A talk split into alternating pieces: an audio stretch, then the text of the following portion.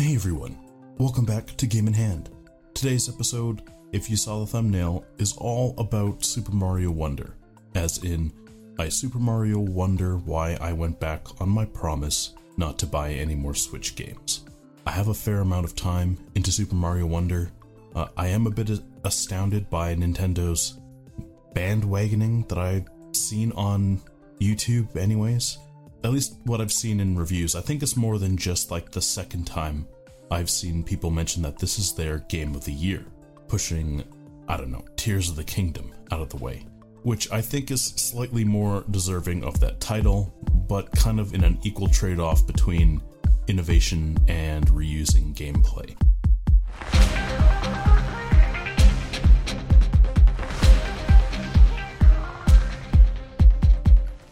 Obligatory, let's start by saying uh, there's no story to spoil, as Bowser is still getting on.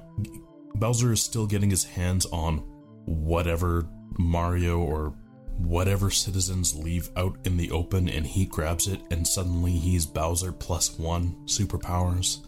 But leave it up to Nintendo to have Mario call up Nintendo's cutesy costume designers to remind us why blowing bubbles makes you the most feared enemy in the game. And I'm not trying to push it down. I really think that Super Mario Wonder is a solid title. You definitely need to realize that Nintendo is shaking that innovation tree as hard as it can until the leaves fall down and that tree is barren, mostly to overcome the fact that we're still playing the same new Super Mario line of titles that kind of goes back all the way to whatever, the 3DS or maybe the Wii. It doesn't detract from the enjoyment. Certainly not in my case, but I would call out everyone shouting, This is the best game ever, when the singing piranha plants jump on screen.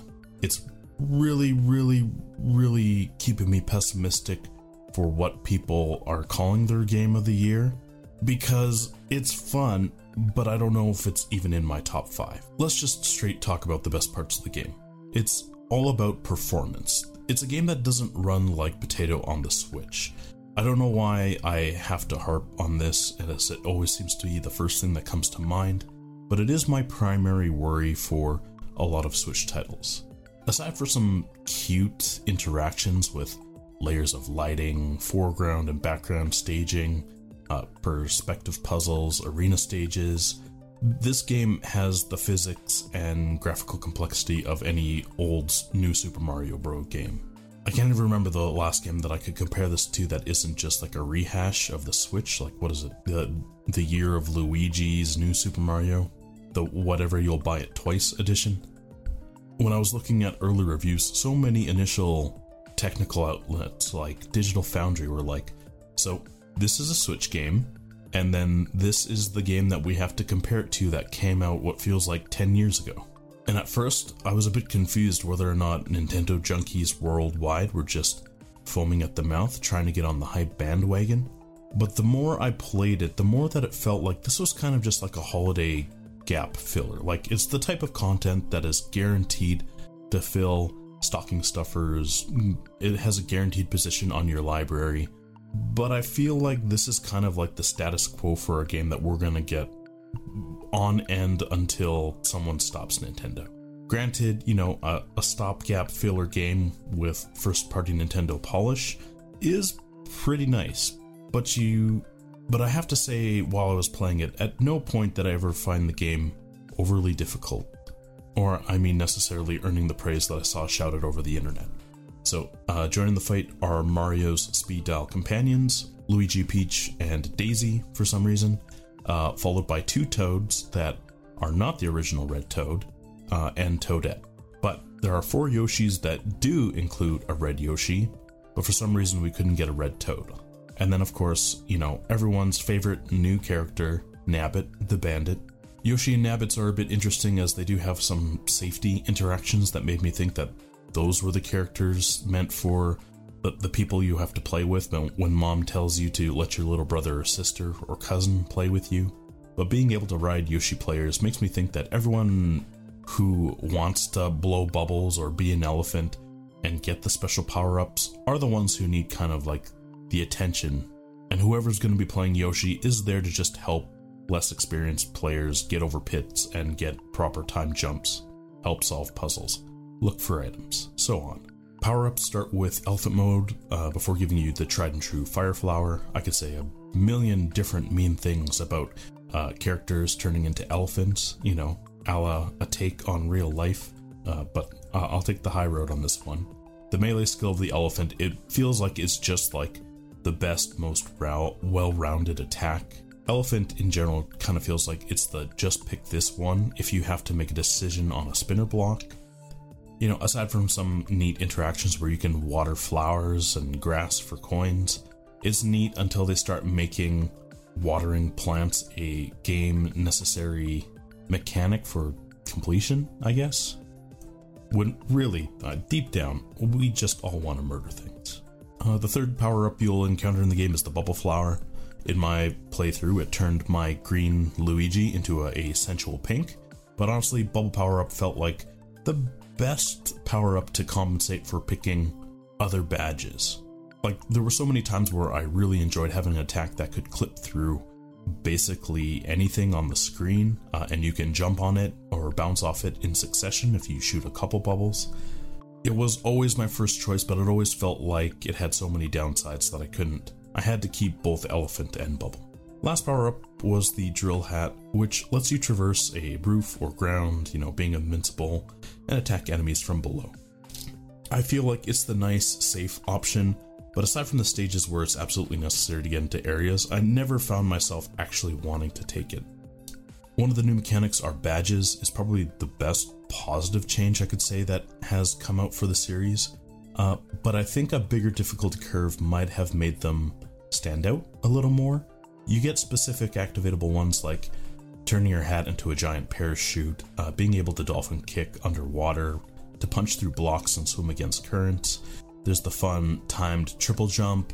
There's the Luigi flutter jump, uh, the boosting spin jump, and honestly more that I can't really think of or probably used during my playthrough. There are ones classified as either boosts or expert badges. Boost can do some awesome things like make every power up an elephant or a bubble mushroom, and so on. You can take a badge that makes you glow or like pulse when you're near completion objectives like flower coins or wonder flowers. Or you can just, you know, take Rhythm Jump, which gives you coins after a number of successful jumps in rhythm to the background beat.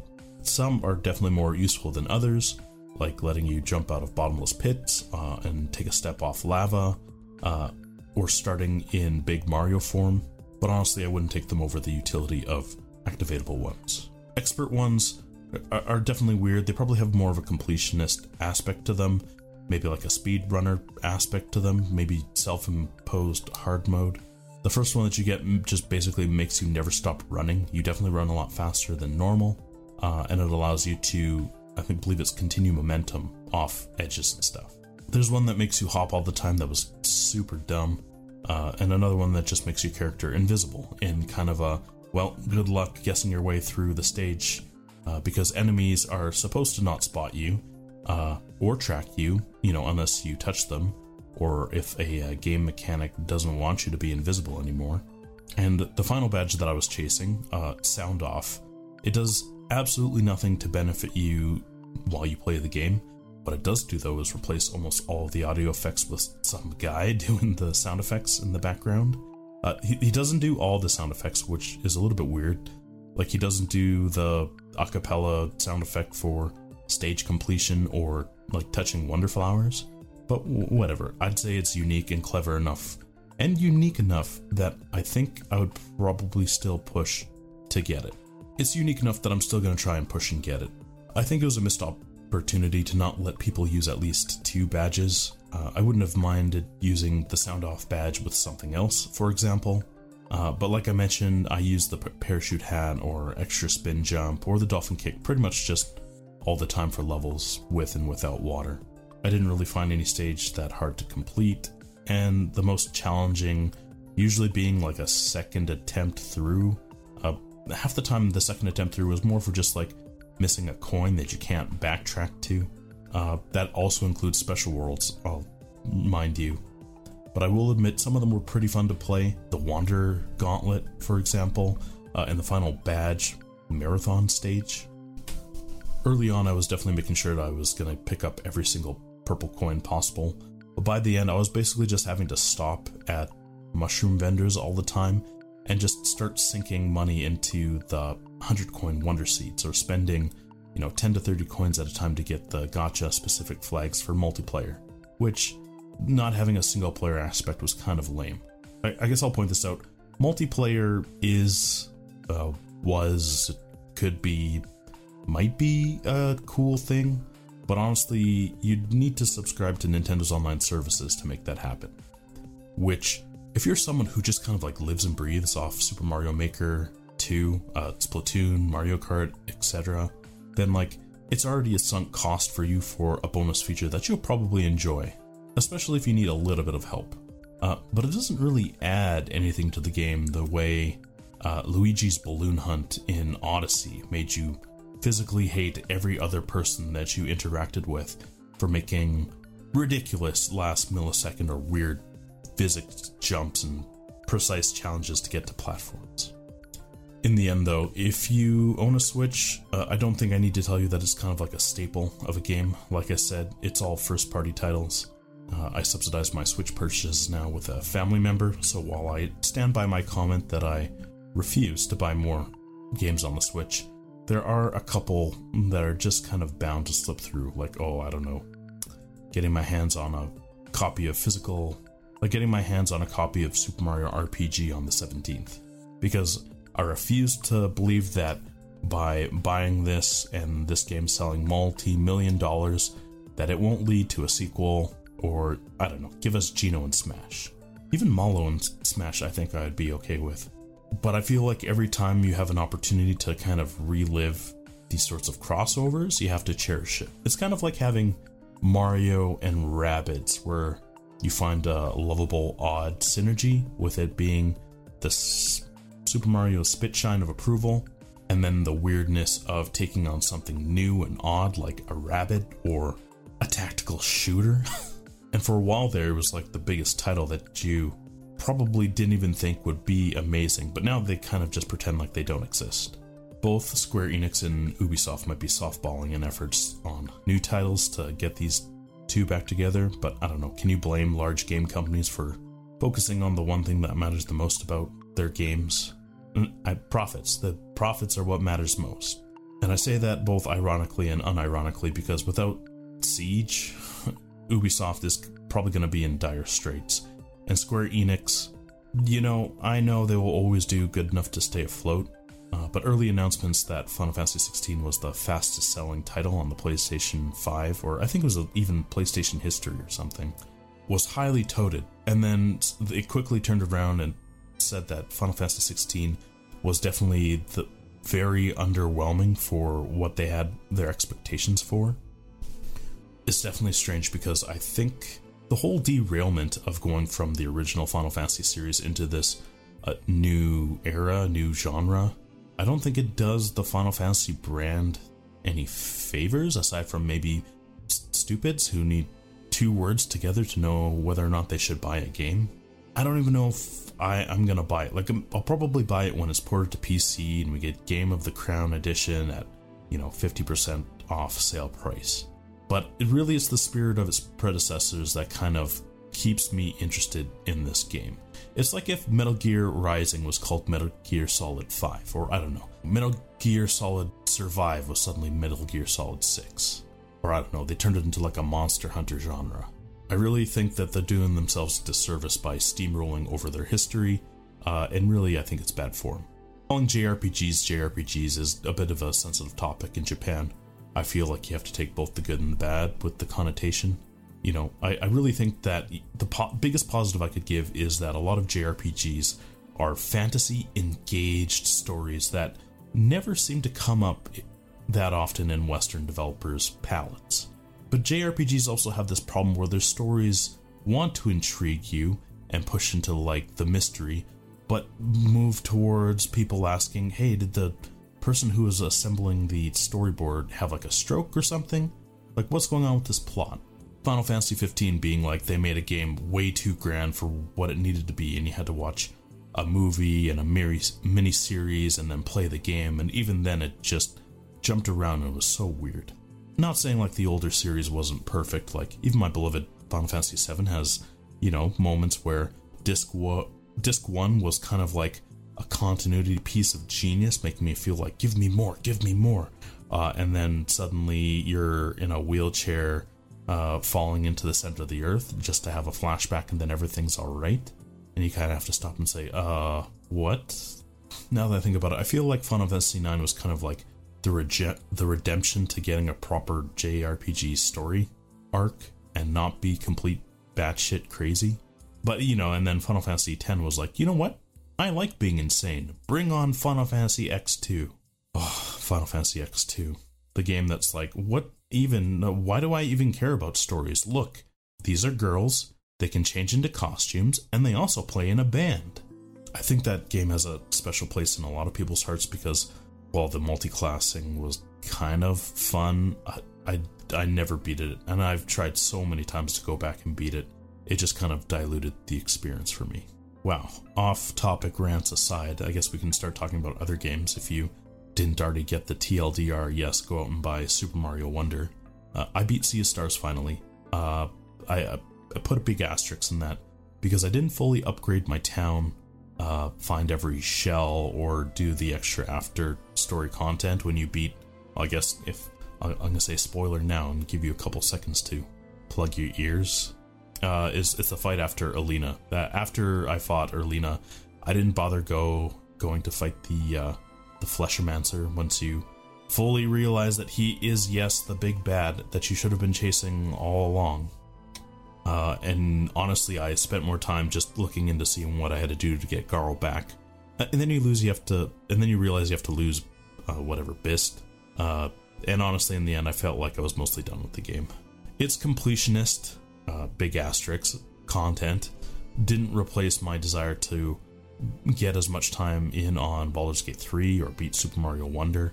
Uh, overall, I don't regret making this a title that I quote unquote finished in 2023 at the moment it's kind of a very short list. Well, I guess I got through a fair bit, but I feel like this was the first time that I enjoyed myself, so I consider it time well spent for going back into a casual 90s JRPG faithful title.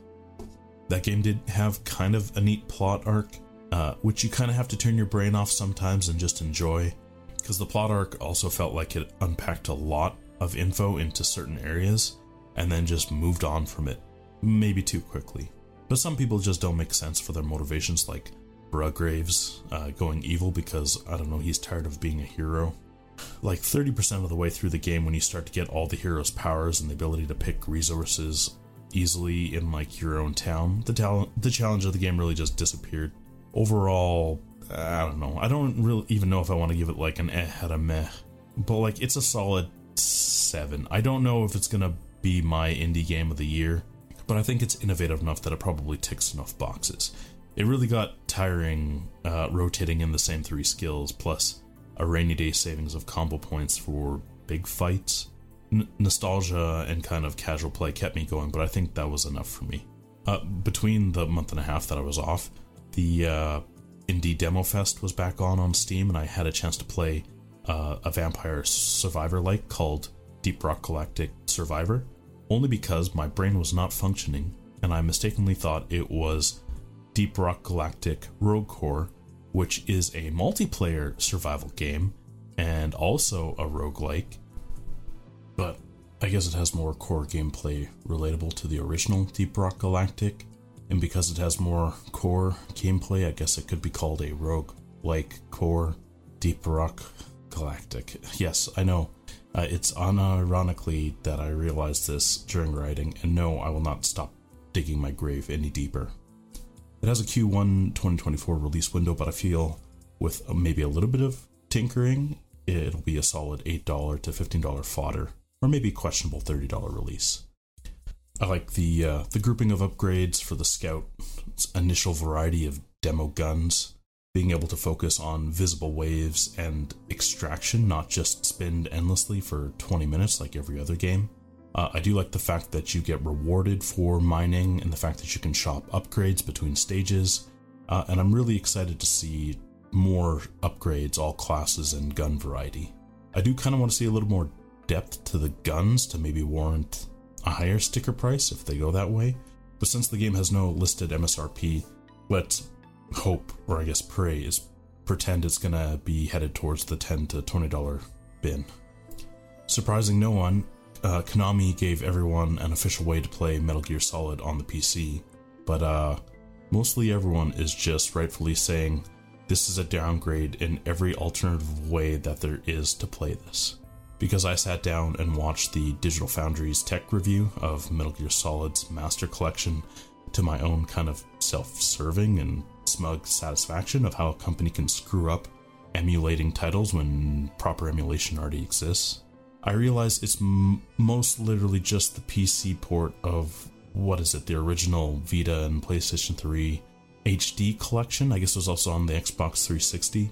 And the entire world is jumping to this conclusion uh, as they EA sported themselves a couple times, having the logo for the HD collection just show up on splash loading screens, and respective comparisons being disappointingly showing they literally just upscaled 720p to 1080p instead of giving us a 1080p na- native experience. Digital Foundries also showed what you could have had had you just pirated Metal Gear Solid 1 like the internet wanted you to, uh, and upscale textures to 4K on DuckStation, Or, you know, the one kind of weird avenue that Digital Foundries showed was they applied a 4K texture mod to Snake Eater.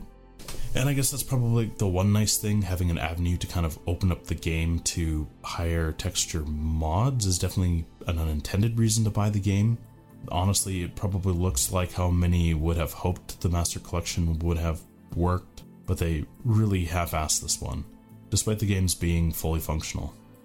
Let's just kick the switch while it's down. Optimization is a word that should never be uttered, uh, with its frame stutter, its weird drops, and even weirder 30 FPS to 60 FPS spikes when you stand in lockers. But I don't know, I guess it's serviceable. But I think the real icing on the cake of the Digital Foundries review was literally running the Xbox 360 HD collection comparison on the Xbox Series X to the Master Collection. You'd think it would at least be a little bit comparable, but it's actually a decrease in visual quality. There was tons of like odd texture blurring, weird anti-alias problems, and weird polygonal floor textures being weird altogether. The one nice thing that maybe could be said about it is PS5 owners probably got the best rendition out of all of them, as it seems to be the best out of the box experience for the least jank experience. Uh, one redeeming factor is all the extras that you might get on PC are actually kind of nice if you're really wanting more lore. Like, have you ever wanted to experience a visual novel retelling of Metal Gear Solid? I honestly didn't even think I'd want that until I saw that I could have it. Although, you think about the form and kind of like the value that it brings. And then you kind of realize that it's probably just going to end up as a video on YouTube anyway, so why pay for it in advance? All we can do now is kind of go down the dark alley and kind of wonder how Konami is screwing Kojima out of royalties on this game. So let's just all band together now and say, Kojima, please make a different stealth espionage game. We can rebirth the series and call it, I don't know, Alloy Cogs Solid starring espionage, debonair, uh, solid dong. Moving on. Uh, so I've, I've had a chance to kind of sit through and look at all the Legion Go reviews and kind of like the onslaught of hate that initial launch software has and kind of performance that doesn't match up to the other units. And uh, it's kind of weird. I mean, retail units are in the hands of the masses as expected. Uh, you know, Best Buy units gonna Best Buy units honestly, just looking at the comparisons, it is a bit mixed, but it just seems like it's handling like all the other 7840U devices that has faster memory and a bigger screen. Uh, it, with it does it does have some weird variations between reviewers. Canada was off to a uh, rocky start because some users were complaining that they didn't get U.S. treatment, uh, while the U.S. was getting units delivered to their door like day of. Uh, Canadian users were having to wait, you know, like a business week over some sort of like shipping or delay preventing October 31st delivery. Uh, and it's all over the place. Everyone has their takes on like power profiles. Lenovo is no different.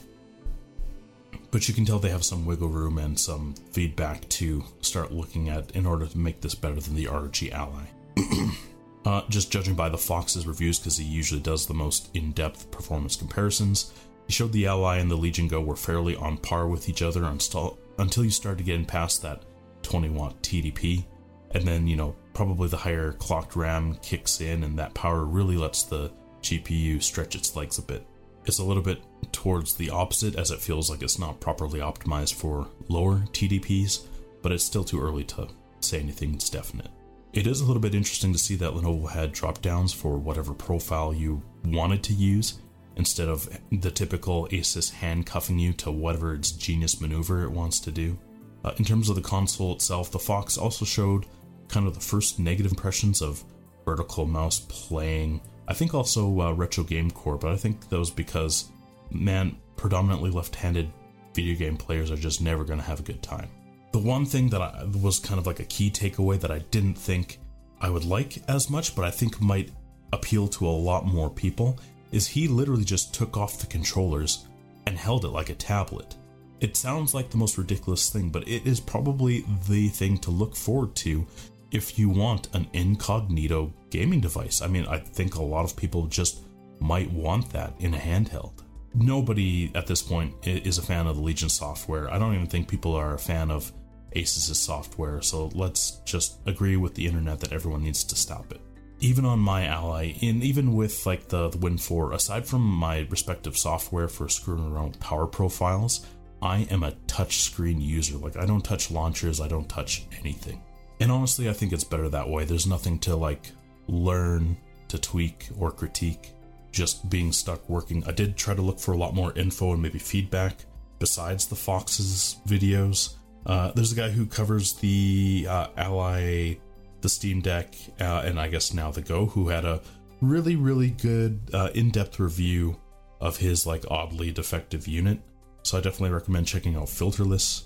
And then, like, I started to check through Reddit uh, and instead saw the onslaught of problems uh, alongside the hey, look at my shiny object, please validate me, bro posts.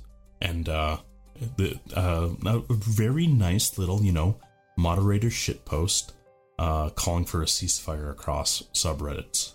But really, some of the other like release day videos were fairly clickbait, and I was a little bit disappointed uh, by kind of like the people who cover mainly the Steam Deck uh, and the ROG Ally really well. There's a lot of people who are talking about like this device changes everything, and it really doesn't change anything aside from maybe having a third completely different option that checks off different boxes than the deck and the ally. There are some things that I think I, am at least hoping that come out of the box that make it into other handhelds, like auto performance mode on the Legion Go, which seems to have some sort of like similarities to auto TDP, which honestly, just to have that automatic and have no processor overshoot rather than having Cypher bat go through like third party software and setting up and going through some guide that permanently like locks you into those kind of like handcuffing constraints definitely to me gives Lenovo a bit of an edge. Especially if you just want the vanilla experience and not have to tinker with all kinds of different software at, at some point, I hope everyone is just like starting in their own direction, but then slowly start cheating off each other, and we start getting the best aspects of all devices eventually. But honestly, another shaky launch isn't what the market needs for bigger players trying to step into the handheld market. You know, I think as we further, I think as we get farther into the release of the, these devices, companies like the Aya Neo and maybe like GPDs like Win 4 might have looked a lot less worthwhile. But sometimes you really rely on like the mature players uh, who just struggle to have access to hardware to see where they really fall flat. I don't even know what to call it. I, I have injection molds written down here, but I know that's probably not the right thing to call it. Um, but it's what you would use to get like the perfect controller ergonomics and like solid feel to it. Whatever. Whatever it really takes to have all the talent make it work for it in the end, we're still dealing with an APU. Really, we just don't want to have a you know, an, an underperforming GPU and a poorly managed CPU. I feel like I could ramble for hours about how it feels so weird that these devices will sometimes just have the CPU spin its wheels and go all the way up past boost and starve out the GPU. Uh, for example, Witcher, whatever 3.5, whatever the overhaul is called, you know, at a 25 watt profile, it felt like my CPU was just looking busy so no one would notice uh, it was on YouTube all day. Because you can run things like auto TDP and it cut my power usage down and it cut my power usage down below 15 watts. While it was getting settled, uh, it did introduce a slight bit of stutter uh, while it was finding whatever the right frequencies. Uh, but then realistically, I was playing with a over two hour battery profile instead of a 75 minute profile. I've had my two devices for a while and I'm still kind of undecided. Honestly, if you took the VRR out of the equation, both devices are just 45 to 60 FPS gaming devices, anyways. New AAA games kind of live and breathe off uh, FSR. I think there are examples of how like a 1600p screen could be a benefit, uh, especially if you start playing some of these lower power, lower requirement games.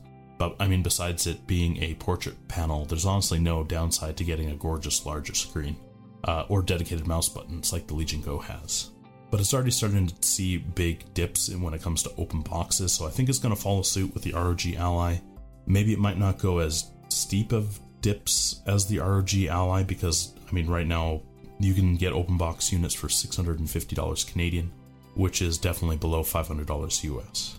And at $650, you're going to have to compete with the brandly new announced uh, OLED, the OLED Steam Deck, which, oh, I think it's making some heads turn for getting the best quality of life features while still being constrained by the chipset that they have.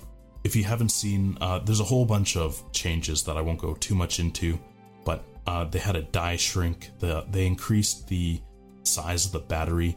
They moved the main board around. They gave it a bigger heatsink and fan. I think they did so much, and like they increased the the speed of the RAM.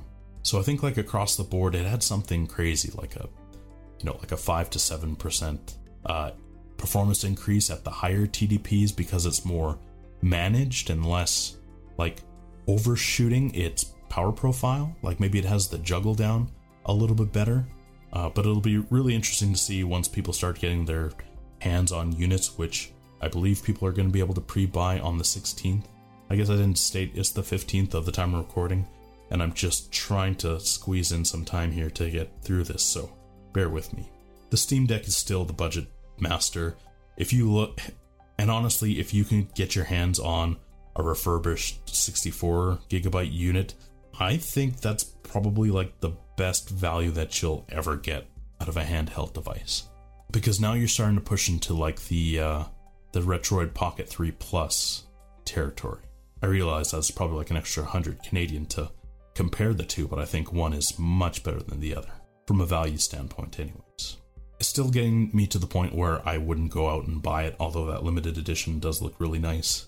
Games are just coming out in an unapproachable state for the Steam Deck. I think Valve made its mark with the Steam Deck. Uh, we definitely weren't expecting uh, a re release in 2023, but they're definitely playing their cards right by getting this out before Black Friday and especially before the Christmas holiday.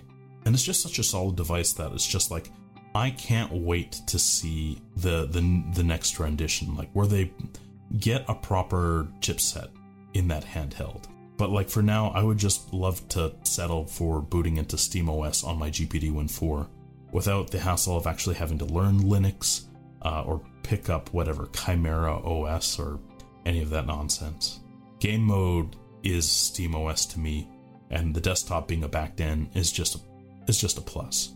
Windows needs to get the shit together and make an Xbox game mode uh, and have Windows on the back end. So let's talk about games coming out in November. Uh, let's talk about high notes. Uh, let's just get this out of the way. Super Mario RPG Remake is coming out on the 17th. And this was the okay, well, maybe I'll just buy one more Switch game, but that's it. Wait, stop. Why are you shaking your head at me in disgust? I'm not going to lie. I'm going to predict that this is going to sell gangbusters only because you're going to have what is it, three decades, so an entire generation of families are going to both want to play this and then give it to their children or just have a general interest because it's a Mario game. And Nintendo is going to use these funds instead to revive another sports game or introduce like Super Mario Pickleball or who knows, Mario, hey, why don't we learn to type or some garbage? I'm not going to hold my breath that we're going to get another Super Mario RPG because it's not like, I don't know, turn based RPGs were suddenly selling proper. It's not like you can release a game like Sea of Stars that just did alright and in the first week sell 250,000 copies. It's the one series I wish would de evolve and go back to just normal. Uh, like a Dragon Gaiden, the man who erased his name is coming to Game Pass uh, in an announcement by Xbox. Actually, I think I already have this installing. Uh, Sega straight up just said it was supposed to be a DLC, uh, but it's now its own standalone short. But it's like uh, Kiryu beating up people instead of Kasuga. But hey, if it has enough content to stand alone, you know, why not let Sega do what it's got to do? Uh, Persona 5 Tactica is hitting Game Pass on launch this month, uh, probably at the same time as like a Dragon Gaiden. Uh, it's another game I'm looking forward to play. Uh, it's the, probably going to be the first game that I haven't played in a while. New Persona game that isn't just like crappy dancing rhythm. Boy, was I baited by that when I started looking at other titles. I don't think slower tactics based games normally sell like gangbusters, uh, but just kind of like the theme and the depth of the gameplay that I saw so far, uh, it just kind of looks great. And I'm lucky that we're getting this on Xbox Game Pass.